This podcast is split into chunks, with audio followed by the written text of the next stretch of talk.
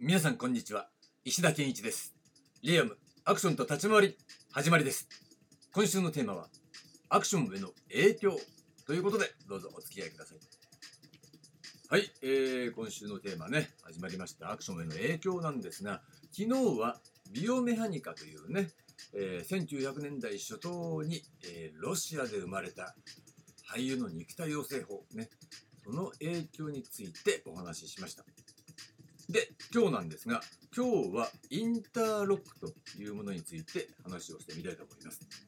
これね端的に何かって言っちゃうとインターロックっていうのは早い話がね黒人ダンスを、えー、習得するためのメソッドって言ってしまえばいいんじゃないでしょうかね。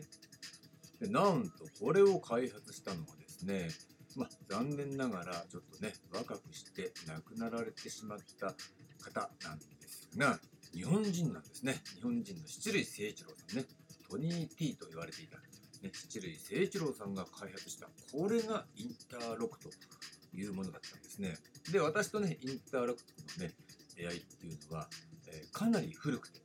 ちょうどこれが一般的に公開されるようになった時にね、ほぼリアルタイムで、え接したというので、多分ね、1900年代、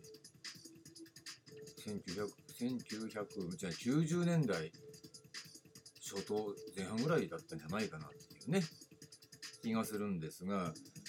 今でもね、あるね、ターザンっていうね、そのトレーニング系のあ割とカジュアルな雑誌ありますよね。あれをね、まあ、最近はそうでもないんだけど、当時は割とたまに、えー、興味のある内容がある時は買ったりしてたんですよ。で、たまたま買ったターザンを見てたら、広告として、このインターロックの教則ビデオが発売されるっていうね、そういう広告が載ってたんです。で、割とね、広告なんだけど、わりかしね、詳しく書いてあったどういう内容かってことね。で、それだけではなくて、その下にはね、書籍も同時発売みたいな広告が打ってあったんですね。それが、えー、今ね、私もも当時ね、買ったんですが、黒人リズム感の秘密っていう本でね、えー、ただね、この本っていうのはね、当時、えー、ビデオよりもね、発売が随分遅れて、まだ出ないのかな、出ないのかなって感じで、1年とか2年ぐらい、体感的にはね、遅れたような気がするんですがね、随分忘れた頃に、この発売されたんで、多分ね、それ出版社が変わったとかなんかね、そういう出版社都合で発売が遅れたんじゃないかなとですよね。で、まあ、本の方はね、しっちり理論とかね、そういったことも書いてあるんですが、あの、ビデオの方でもね、ちゃんとね、小冊子っていうかね、えー、そのライナーノートみたいなのが入っていて、ちゃんとね、理論的なこともね、紹介してくれてるんです。で、当然動画のね、ビデオの中でも、理論編みたいな部分をね、このトニー・ティ本人が、えー、話してくれてるので、まあ、別にこの本読まなくてもいいんだけど、まあ、本は本でね、またまたね、さまざまなこの黒人ダンス周辺のことで彼がそのインタラクトを開発するまでに至ったその彼のダンスヒストリーであるとても興味深い。なんだって、えー、日本のね、ストリートダンスの第一世代で第一人者の人ですからね。で、後にアメリカに渡り、アメリカのショービジネス界でも、ね、ダンサーとしてもう頂点を極め。そして、えー、そのダンス、ね、黒人ダンスですよね。そういったものも、やっぱり数々の交流を、えー、繰り広げる中で、えー、発見した黒人のね、ダンスっていうものを、えー、習得するためのメソッドっていうのは、それは彼らがどうやってその自分たちというか、その黒人以外の人間とは違うね、その独特のノリをかっこいいノリっていうのを生み出してるのかっていうことをつぶさに観察して研究した結果生み出したのがこのインターロックだったというわけですね。で平たく言っちゃえばまあ一つは体感でビートを刻んでますよっていうことともう一つは単にビートを刻むだけじゃなくてそのビートを刻む運動が、えー、体幹を中心にして連動してますよっていうね。まあ、ある種の波動運動って考えればいいと思うんですがね、今言うならばね。うん、だけどやっぱりそれをね、一つのメソッドとして、えー、作り上げたっていうのは、これは素晴らしい。うん、で、えー、これに接した時になるほどと、うん、で何が一番すごいかっていうとまずね現象として黒人のダンスっていうのもね歴史的にずっとこう積み重なってあったわけでしょ。まず現象としてダンスが先になった。その中から、えーそのエッセンス一番大事なそのね体感でリズムを刻むっていうところをこうね発見して抽出してそれを習得するためのメソッドとしてまとめ上げたっていうねそこがポイントだと思うんですよ。でこれをね知った時におじゃあアクションも独自のこのね習得メソッドっていうのが必要だろうということは潜在的に、えー感じていたんですがなるほどと。これがアクションの、えー練習法こういうね専属的なねこの習得メソッドっていうのを開発する必要があるなと。絶対必要だなと。思って、えー取り組んだ。そのきっかけとなった書籍がこのね、え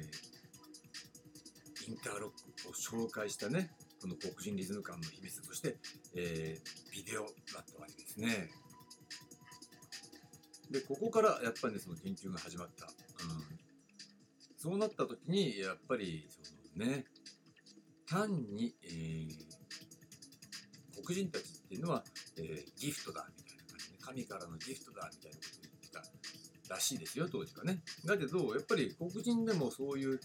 えー周りにそういういっぱいね黒人のそのダンスとか音楽っていうもののね環境がないある種の富裕層みたいなね、そういう黒人の子たちっていうのは当然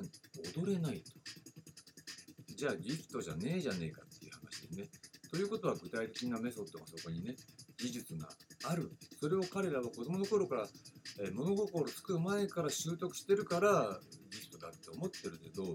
そうじゃないみたいなところでその実証を積み重ねていって、えー踊れない黒人の子でも踊れるようになったり白人の人でも踊れるようになってるっていうねそういう実証を、え積み上げて、え作り上げたものなんですね。だからある意味誰でもできる、うん、という形でね、うん、広めたメソッドだと思うんですが、まあ、アクションも実は、えーなるほどっていうところで、全く違うんだけど、えー真似したらできないよね。そうじゃないんで。自分がやってること、うん、やってることを、えー技術的に抽出するってことを私としてはやったわけね。でなおかつその抽出したその技術その本本質みたいな部分ねそれがあらゆる現場で通用しないとダメなわけだよね。だからそれはどの現場でも通用するつまりそれは、うん、私自身が、うん、ありとあらゆるアクションの現場っていうものに関わって経験があったからね、えーそこから抽出することができたわけで、うん、まあある特定のものしかやっていなかったらね、うん例えば現代劇しかやってないで時代劇刀は触れませんみたいなとこだったら絶対気がつかなかっただろうなっていう。ようなところではありますよだからトニー・ティーだってそうだよね、うん、黒人ダンスってありとあらゆるダンスを彼はそのダンススタイルっていうのをやっぱアメリカ行ってこう身につけていったわけだからね。日本だけでは飽き足らずにね。でなおかつそれだけじゃなくてあの書いてありますけど向こうに渡った時からジャズダンスのレッスンもガンガン受けてだから実はジャズもしっかり踊れると。だからそのショーダンスねショービジネスの方のオーディションなんかでもガンガンあのあの受かってそっちの方に参入していくことができたなんてことがね書いてありますがそれそうだよね、うん、確かにあのそれはあのショービジネスってことを考えたらジャズダンスができるっていうのは黒人ダンスができるのっていうのとね、えー同様に大事なんだけど多分アクションだったら現代劇ができるってことと時代劇ができるっていうね、現代劇の都市格闘だよね。それとあのチャンバラができるっていうことに相当すると思いますよ。うん、そういう異なったものがあの共通点として、ね、中に一つあるところそこに対する気づきっていうものを得られないと、うん、メソッドっていうのは見出すことができないしそれがあの分かってる人はうまいわけだ。で実際私の目の前にもそういう先輩がいたわけです。できる人分かってる人。それはうまい。どっちか片っぽしかできないやつは、うん、うまさに上限があるっていうこと。ねまあそんなことを気づくきっかけを与えてくれた本でもあったわけですね。かなりこれはあの具体性という部分では強い影響を受けているというふうに言うことができると思います。ということで、えー今日はインターロックについて話しました。明日はですね、えープロレスと空手という切り口で話してみたいと思います。はい、ありがとうございました。